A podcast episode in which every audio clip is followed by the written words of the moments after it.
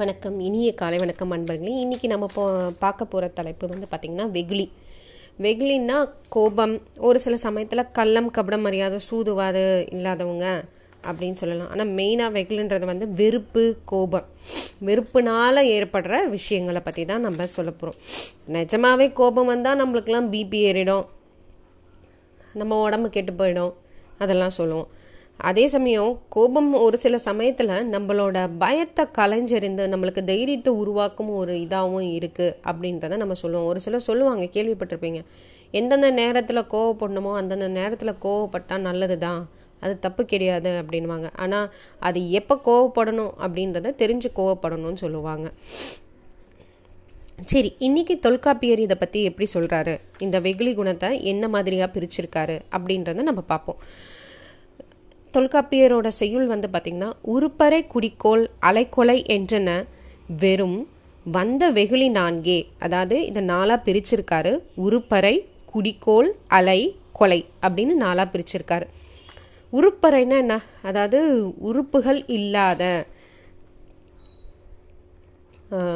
Example பார்த்தீங்கன்னா இப்போது அந்த காலத்துலலாம் வந்து திருநவங்களை வந்து கழுகில் ஏற்றி அனுப்புவாங்களாம். அதே மாதிரி வெளிநாட்டுகள்லாம் சிலுவைகள்லாம் அடிப்பாங்க. அதுக்கப்புறமா தான் ஏசுநாதர் அடித்தாங்க அப்புறமா அது வந்து மாற்றப்பட்டது. அது இப்போ போற்றப்படுகிறது. ஸோ அந்த மாதிரி அந்த காலத்தில் பண்ணிட்டு இருந்தாங்க. இப்போ கூட நம்ம அரபு நாடுகள்லாம் பார்த்திங்கன்னா திருடர்களுக்கு வந்து தண்டனை கொடுக்குறாங்க. ஒரு கை எடுக்கிறது கால் எடுக்கிறது இமிடியேட்டாக அந்த மாதிரி. நார்மலாகவே பார்த்திங்கன்னா இது வந்து எதில் வரும்னா உறுப்பறை அதாவது ஒரு உறுப்பை சிதைக்கிறது அப்படின்னு சொல்லி சொல்கிறாரு தொல்காப்பியர். அடுத்து குடிக்கோள் குடிக்கோள்ன்றது வந்து பரம்பரையே அழைக்கிறது. அதாவது அவங்களோட மனைவி மக்கள் அவங்கள அச்சுறுத்துறது இப்போது படத்துலலாம் பார்த்துருப்பீங்க. குடும்பத்தோடு தொலைச்சிரு வேண்டாம் அப்படின்னு. அதாவது ஒரு போலீஸ்காரரோ யாரோ ஒருத்தரை கூட்டிகிட்டு போயிட்டு அவங்கள வந்துட்டு கடத்திட்டு போய் வச்சுட்டு இப்போ நீ இதை சைன் பண்ணுறியா இல்லையா? அந்த மாதிரிலாம் மிரட்டுவாங்க. அந்த சீக்ரெட்டை சொல்கிறியா இல்லையா? இல்லைன்னா உன் குடும்பத்தில் இருக்க எல்லாரையும் தொலைச்சிருவோம் அப்படின்வாங்க ஸோ அது அந்த மாதிரி பண்ணும்போது அது வந்து குடும்ப குடிக்கோள் அப்படின்னு சொல்லி தொல்காப்பியர் சொல்கிறார் அலை அடுத்தது. அலக்கழிக்கிறது ஒரு விஷயத்துக்காக அங்கே இங்கே அப்படின்னு அலக்கழிச்சிக்கிட்டே இருக்கிறது. வெறுப்பின் காரணமாக அப்படி பண்ணுவாங்க. ஸோ என்ன சொல்லலாம் அப்படின்னு எக்ஸாம்பிள் பார்த்தீங்கன்னா நம்ம ஒரு சான்றிதழ் பெற அரசாங்கத்துக்கு போனீங்கன்னா போயிட்டு இன்றைக்கி வாப்பா நாளைக்கு வாப்பா அலக்கழிச்சிட்டே இருப்பாங்க. அந்த மாதிரி அலக்கழிச்சிட்டே இருக்கிறத தான் வந்து அலை அப்படின்னு தொல்காப்பியர் சொல்லியிருக்காரு. கடைசியாக பார்க்க போகிறது வந்து கொலை.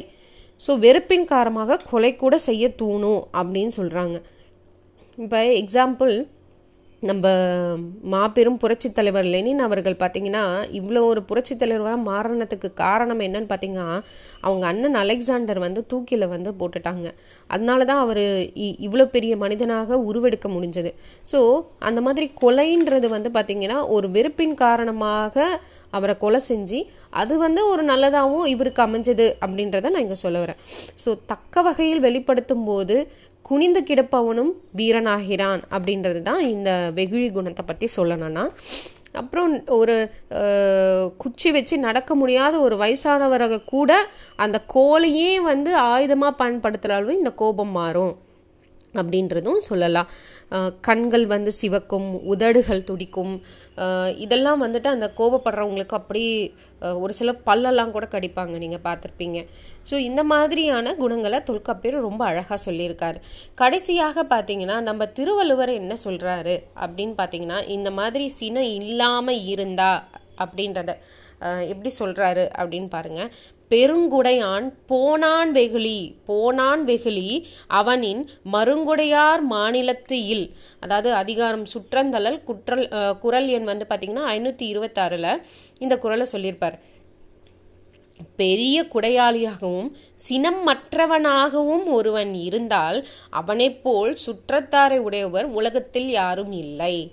ஸோ பெரிய கொடை பண்ணாலும் சினமற்றவனாக இருக்கணும். அதை தான் சொல்கிறாரு போனான் வெகுளி அப்படின்னு சொல்லியிருப்பார். ரொம்ப மிக அர்த்தமான குரல். ஸோ நம்ம எந்த இடத்துல நம்ம அந்த கோபத்தை யூஸ் பண்ணி அதை நம்ம எப்படி தைரியத்தோடு எடுத்துகிட்டு போகிறோம் நல்ல விஷயங்களுக்கு பயன்படுத்துகிறோன்றதை பொறுத்து தாங்க இந்த நவரசம். நன்றி வணக்கம்.